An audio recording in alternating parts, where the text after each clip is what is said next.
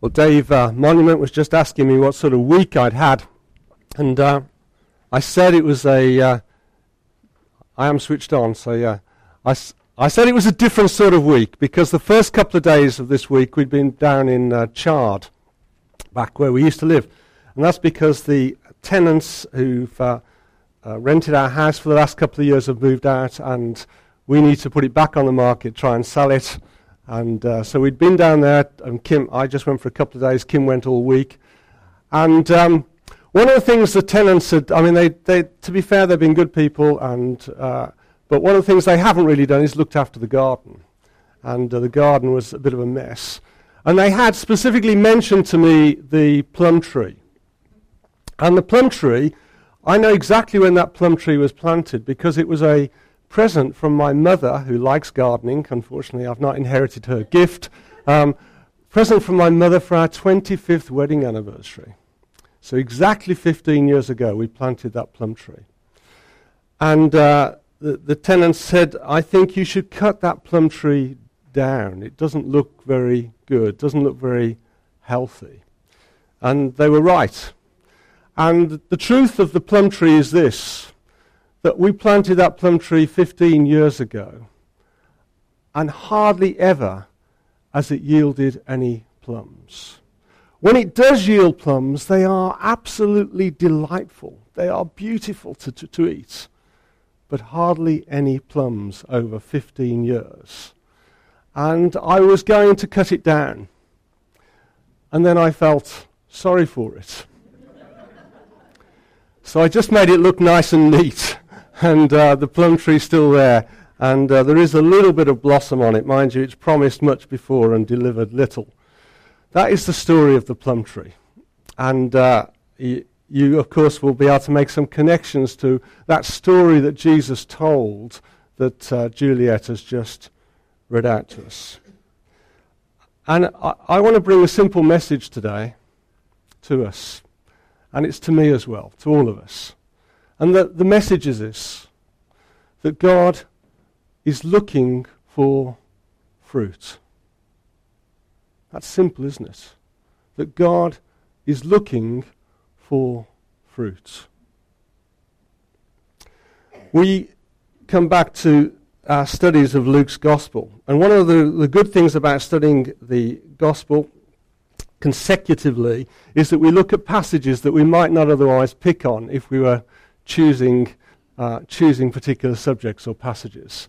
So I've never heard this, I don't think I've heard this passage preached on before uh, in Luke thirteen, but that's what we're going to be looking at. But before we do that, I want to take you back to the fourteenth of September two thousand fourteen. You'll know that day well. No, you won't, but it was a day when I when I started speaking on Luke's Gospel, Luke chapter one, verses one to four.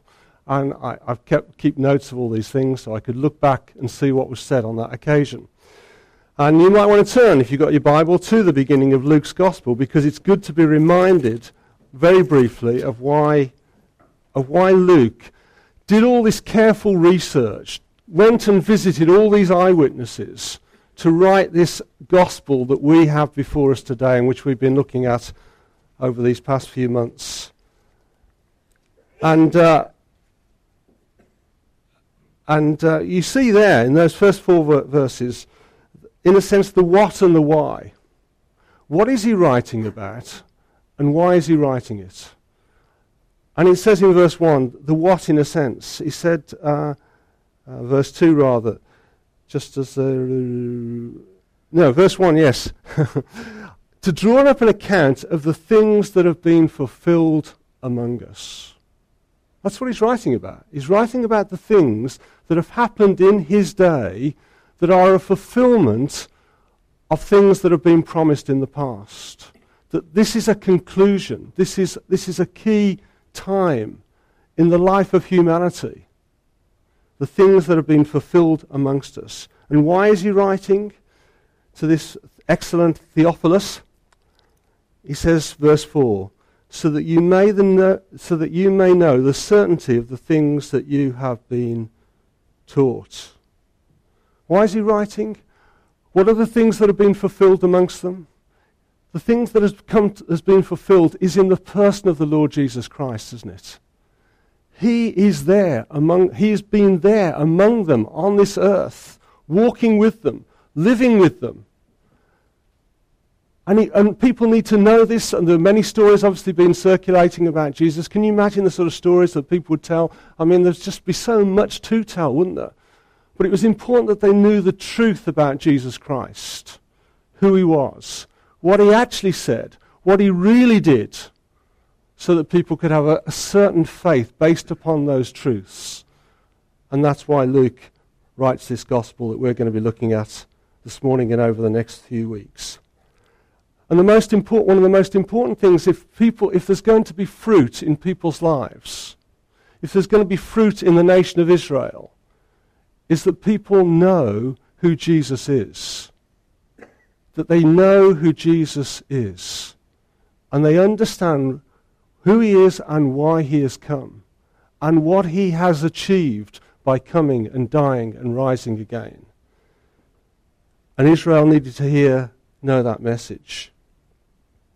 Because Jesus is the fulfillment of all that, all that the Old Testament had predicted, all that we know. And so when Jesus, in Luke chapter four, when Jesus goes into his hometown synagogue in Nazareth, and he stands up and he reads from the prophet Isaiah, we've been, we've been studying Isaiah these last few weeks, haven't we? When he stands up in, in his own synagogue, where people know him, and he reads that passage from Isaiah sixty-one about about about what about what the promised one would do, how he would set captives free, how he would release people from their bondage, how the blind would see, how people would experience new life. And of course, when he sits down, sits down, he says, "Today, this scripture has been fulfilled in your hearing." What Isaiah was writing about then, all those hundreds of years ago, is now true, and it is true in me. I am the one who does those things. I am the one who can do that. I can do that for you. If only you would listen and understand and respond to that. That is why I've come, to bring good news. And that message, Luke tells us, in many ways, is for everyone. Everyone. And it was for those that people thought shouldn't have a right to even hear that message. It was for those that were on the outside of society. It was for Gentiles as well as for Jews. It was for everyone. And Jesus mixed with those people, so that one day when, when Jesus was mixing with these people that they called sinners, and by that they meant they were outcasts and tax collectors and prostitutes and all the rest of it. When Jesus was mixing with those people and the Jewish leaders couldn't understand it, in Luke chapter five he says this, doesn't he? He said, "Look, I haven't come for the righteous." They don't need a doctor, or they think they don't need a doctor. Why have I come? I've come to call sinners to repentance. I've come to call sinners to repentance. And yes, that includes those people. Those people that you dismiss and don't want anything to do with. But you know what? Actually, the truth is, it's for all of you. Because you're all sinners. You all need God's grace and God's mercy. And so we go on to look, don't we, at this chapter, the passage that we've just read in Luke chapter thirteen. And the context for this is, is that Jesus has been talking about judgment. In Luke chapter eleven, people have asked for a miracle. They've said, "Prove us, prove it, prove it, Jesus. Show us, do us, do us another one of those signs. Then we might believe." And Jesus says to them, and I remember Darren preaching on this passage in, in Luke eleven, doesn't he? He said, "Do you know what? I'm not going to give you any other miracle than the miracle of Jonah. Do you know what? On the day of judgment, the Queen of Sheba, who came from the Far East, will stand up and she will condemn you, this generation, the generation of people he's speaking to. She will condemn you. Do you know why? because she came all the way from that distance to hear Solomon, and she believed him and his wisdom. And you know what? The people of Nineveh, the capital city of Assyria, on the day of judgment, they will stand up and they will condemn you, this generation. Why? Because when Jonah went to Nineveh, that wicked city, they listened to his message. They believed it was from God, and they repented. They said, we're going to change. So Nineveh did that. Queen of Sheba did that. And yet you, here am I amongst you, doing these mighty miracles of God, teaching these words with authority, and you will not listen. You're a wicked generation. You will not believe. You refuse to believe. And one greater than Solomon, one greater than Jonah is among you. Don't you see that? They didn't want to see it. If Israel were to be fruitful, they needed to recognize who Jesus was. And they did not. And so the first thing to think about is, if we're going to be the fruitful people that Jesus wants us, God wants us to be, then we need to recognize who he is. We need to recognize who he is. But then we need to respond to that. Because recognition, knowing him, is not just about something up here. It's something much deeper than that. And it calls for a response. Many years ago, um, when uh, I had a motorbike, I'd like to get another one, as I was telling Mark the other day, but uh, I don't know if my wife or my bank account or whatever else will allow me to do that. But um, we had a bike. I had a Yamaha five hundred, and one day we were out for a ride. We were probably uh, going somewhere, and um, and Kim taps me on the shoulder. We didn't have microphones or anything in those days in our helmets. She taps me on the shoulder, and she says, "There's a police car right behind us." us and, and I was a bit taken aback. And anyway, this police car stayed right behind us, and so I'm thinking, what's going to go on here? And then, of course, it isn't long before the police car pulls out in front of us and starts flashing his lights. And I think even there was an arrow on the car that pointed, go in. And um, we went in. And very, very kindly, this policeman told me that we were exceeding the speed limit. He was very gracious about it. Not gracious enough to stop me being uh, fined, which came through the post a few days later. You see, I can see the policeman. Right, I can see the police car. I know that he is a policeman, right? He's got all the gear, the car's made up and all the rest of it. But knowing that is not sufficient, because as I see it's a policeman, I need to understand that this policeman comes with authority. And that authority demands that I be, be respected. And it demands a response. When he pulled in front of me with his flashing lights saying, come on in, if I just said, oh, I know that's a policeman, but I'm carrying on, I tell you what, he would not have been a happy bunny, would he? And no doubt my fine might even have been bigger. Because I need to respect the authority that he has. And people, when they heard the Lord Jesus, and when we hear the Lord Jesus speaking to us, we need to recognize who he is. And it isn't just about knowing about him, it's about actually responding to him. Responding to him, making changes in our lives that are in accordance with his will and his purposes. So we come finally, very quickly, to Luke chapter thirteen. And then we have this strange start, don't we, where the people say to Jesus about these Galileans, who Pilate has killed when they're worshipping in the temple. We don't know anywhere else about this incident, um, but obviously it had happened, and we can well believe it because Pilate was a very cruel man and committed many, many atrocities. And obviously from the way Jesus responds, when the people mention this to Jesus, they're obviously thinking that these people in Galilee were bad people. I mean, Galileans were generally looked down upon anyway by, by Jews. They're obviously thinking, they were obviously bad people, and then that's why this happened to them. That's why Pilate did this. And then Jesus tells another story, doesn't he? He t- tells a story about a tower in Siloam that falls on eighteen people and crushes them and kills them. And Jesus says, do you know, do you know, do you think that those Galileans, and do you think that the people in Siloam were bad people, and that's why God was judging them? And that's what they were thinking. That's how they used to think, don't we? When Jesus meets the man born blind, um, they say, uh, his disciples say, was this man a sinner, or was it his parents that, that mean he was born blind? Because that's how they thought. They thought that these punishments came upon people who were bad, and God judged them in that sort of way. Do you think like that, by the way? Do you think like that? There's, there's people, a lot of people out there who do think like that. I'm sure we've all had people say to us, I must have lived a bad life, and that's why this has happened to me. But I've also met Christians who, they don't always express, I've actually heard it expressed more than one occasion. Perhaps you have too. I, but I think there's a lot of Christians who think like this, who think somehow that what's going on in their lives is because of God's punishment.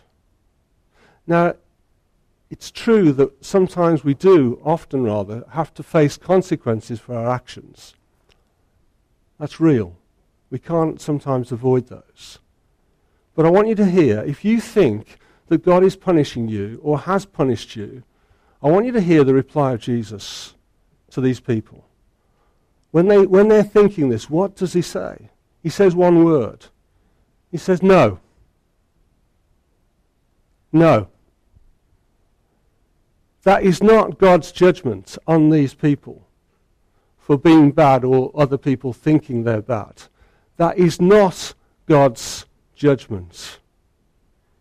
And sometimes we need to hear that.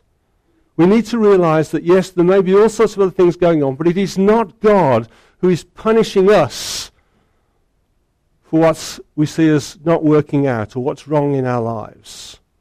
That is not the God we worship. Hear that if that's you have those feelings. Perhaps we all do at times. And then Jesus says one really important thing, doesn't he? And he says it twice.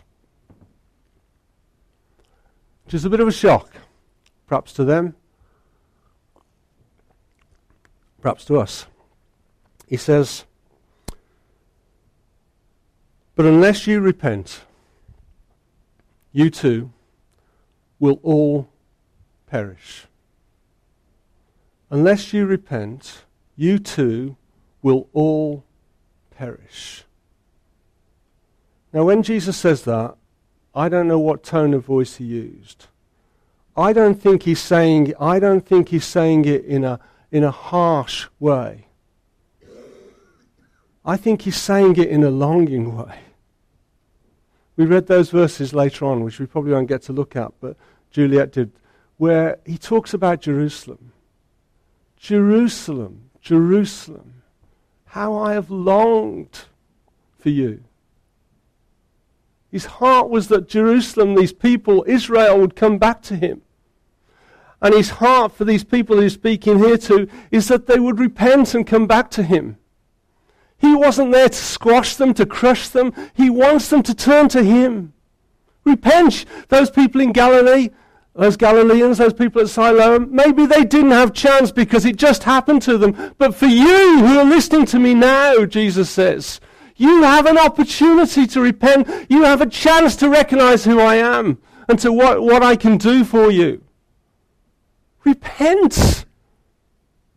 Turn around. You can do that. Because God's judgment will come. It doesn't come as punishment in this life. But one day God's judgment will be faced by all of us, every single one of us.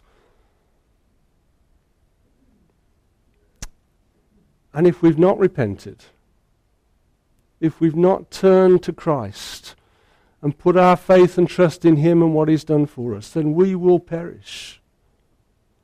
And God is not willing that any would perish. This is, it's a wonderful, it goes on to tell this wonderful parable, doesn't he? A man had a fig, tr- a fi- about a man who's planted a fig tree in his vineyard. And he goes, the tree has grown and it's matured, and he goes along on the first year and he looks at the fig tree to find figs, and there isn't any. And I can imagine him saying, oh well, disappointing, but maybe next year. Surely there'll be some next year. And he comes back the next year and he looks at the fig tree. Plenty of leaves, no figs. And he's really disappointed. And he comes back the third year and still no figs. And he says, that's it. It's hopeless, isn't it? I planted this fig tree for figs. That's why I planted it. If it's not going to produce any figs, chop it down. And hear the words of the gardener. Hear the words of the gardener who comes and speaks to the owner. And what does the gardener say? He said, leave it alone. One more year. I'll dig around it. I'll fertilize it. And if it bears fruit, great. If not, then I'll cut it down. Please, give it one more year. Give it one more chance. I'll do what I can do. And let's see if it bears fruit. Who is the fig tree? Who is the gardener? Well, the fig tree in this instance directly is Israel. That's who he's talking about, that generation. Who is the gardener? The gardener is the Lord Jesus Christ. The gardener is the one who is patient. The gardener who is not willing to chop that tree down just because it's been unfruitful throughout its whole life, as Israel has been unfruitful throughout its whole, throughout all these generations. He's not willing to chop it down. He wants to give it that one more chance. One more year, please. One more year. Maybe Jesus was thinking even of the year that he was going to be with these people before his death and resurrection. I don't know. One more chance. And sadly, Israel didn't listen. That generation didn't generally respond to Jesus and his message. And we read those words that Jesus spoke over Jerusalem, that your house will be left to you desolate. Destruction was coming. And it came. It came. And it was terrible. Because they refused to listen. They refused to recognize who he was. And they refused to respond, to repent. Is this teaching just about Israel? Is what we've read just for Israel? I met with a guy this week. It's very encouraging. I, I'd never met him before, but it's to do with my, my new job, which has just started. And uh, he's uh, a guy. In fact, I might try and see if he can come here, uh, having if, find out a bit more about him. Maybe even bring bring him here. He he, he lives in Gloucester now. He's a Czech Slovak, and uh, he works with planting and pastoring gypsy churches. And he was saying about some of the wonderful things that are happening within gypsy churches. But he says the first thing he does when he when he when he goes into a new church situation or a new group is he says this. Because he said gypsies have got, I mean there's all sorts of things we could say about them, but he said they are spiritually aware people, which is why perhaps there's a great work going on amongst them. But also they're, because they're spiritually aware, they've also got into things of spiritual darkness. And there are things that have come down through the generations. And the first thing he says to a gypsy congregation or gypsy group of people is this. If you come to Christ, you are new people. You must repent of your old ways. You must leave them behind. And you must come to Christ, and you must now live only for Christ Jesus. You must break the curses of the generations. Things that have been passed down to you by your parents, you must leave those behind, because now you are in Christ and you're a new people, and Christ will make you into that new people. And in a sense, he's saying the same message that Jesus gave to those that people of Israel, because the truth is, the message isn't just for Israel, is it? The message of today that we've read out is for each and every one of us. The truth is, unless we unless we repent, unless we, through repentance and recognizing who Jesus is and turning to him, unless we start producing fruit in our lives, one day we will perish. We will perish. And God says in Second Peter, I don't know if you looked at those verses that Graham gave us for the community group study this week in Second Peter chapter three, I think it is, where it says, God is not willing that any should perish. God's not willing that anyone should perish. That is his heart, that people respond to him, that people come to know him. Not willing that any should perish, but all come to life in him and fruitful. Because God is the creator of us all. God is the saviour of us all. All of us need to recognise Jesus is. All of us need to repent. All of us need to produce the fruit that he's looking for. And is that a message for you today? For God so loved the world that he gave his one and only Son, so that whoever believes in him shall not perish, but have everlasting life.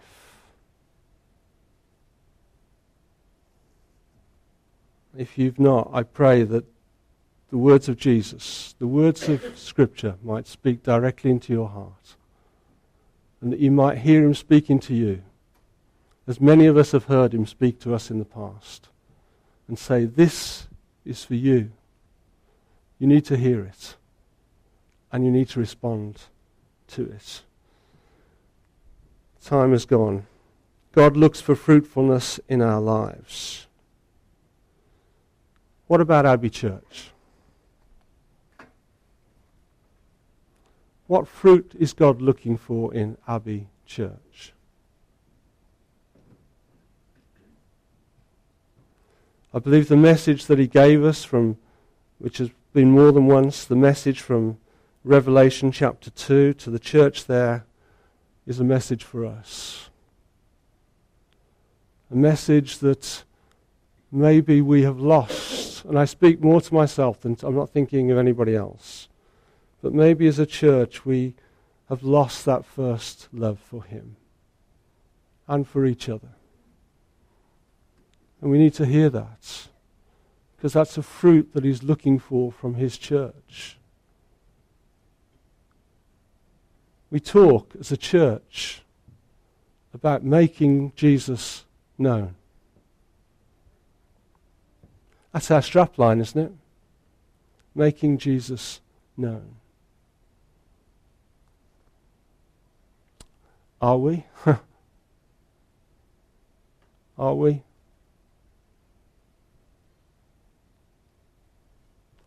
I... Having heard these guys speaking about the churches that they're working with, and it wasn't all joy, it wasn't all great, but one thing, message came out that, that people were coming to Christ in different ways, in different places. And I'm thinking, what about me? What about me? What about us as a church? God looks for fruitfulness in his people. And just like the gardener provided everything that was needed, the gardener said, look, I'm not just going to leave that fruit. I'm not just going to leave that fig tree. I'm going to come along and I'm going to do what's needed. I'm going to dig and I'm going to fertilize and I'm going to give it everything it needs to produce fruits. And Jesus comes to us and he says, I will give you everything you need to be fruitful. I will give you the indwelling Holy Spirit amongst you. If you will repent and turn from this and turn to me and seek me with all your heart, then I will be all that you need. I've given you my word, the truth, that you can rely on and take to heart. I've given you the community of God's people, the wider church as well as our, our own local fellowship. I've given you all that you need to be fruitful. If you're not fruitful, it's not because of me. If you're not fruitful, it's not because of my lack of concern or my lack of care or my provision for you. If you're not fruitful, it's because, like Israel, you choose not to be fruitful. May we hear God's message too. I believe when that word, that, that phrase came out to me as I read through that passage, give it one more year. I don't know about Abbey Church, none of us do. But I do believe in my heart of hearts that this is a significant year in the life of Abbey Church. Is it a year in which we seek God with all our hearts and seek his blessing? Or is it a year where we just carry on and we drift along, enjoying some of the benefits, enjoying some of the good things, but not knowing the fruit that God wants to produce within us?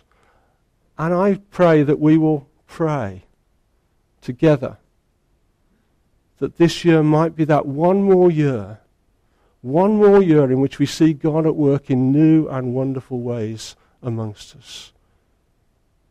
I pray that you'll join with us as leaders as we do that.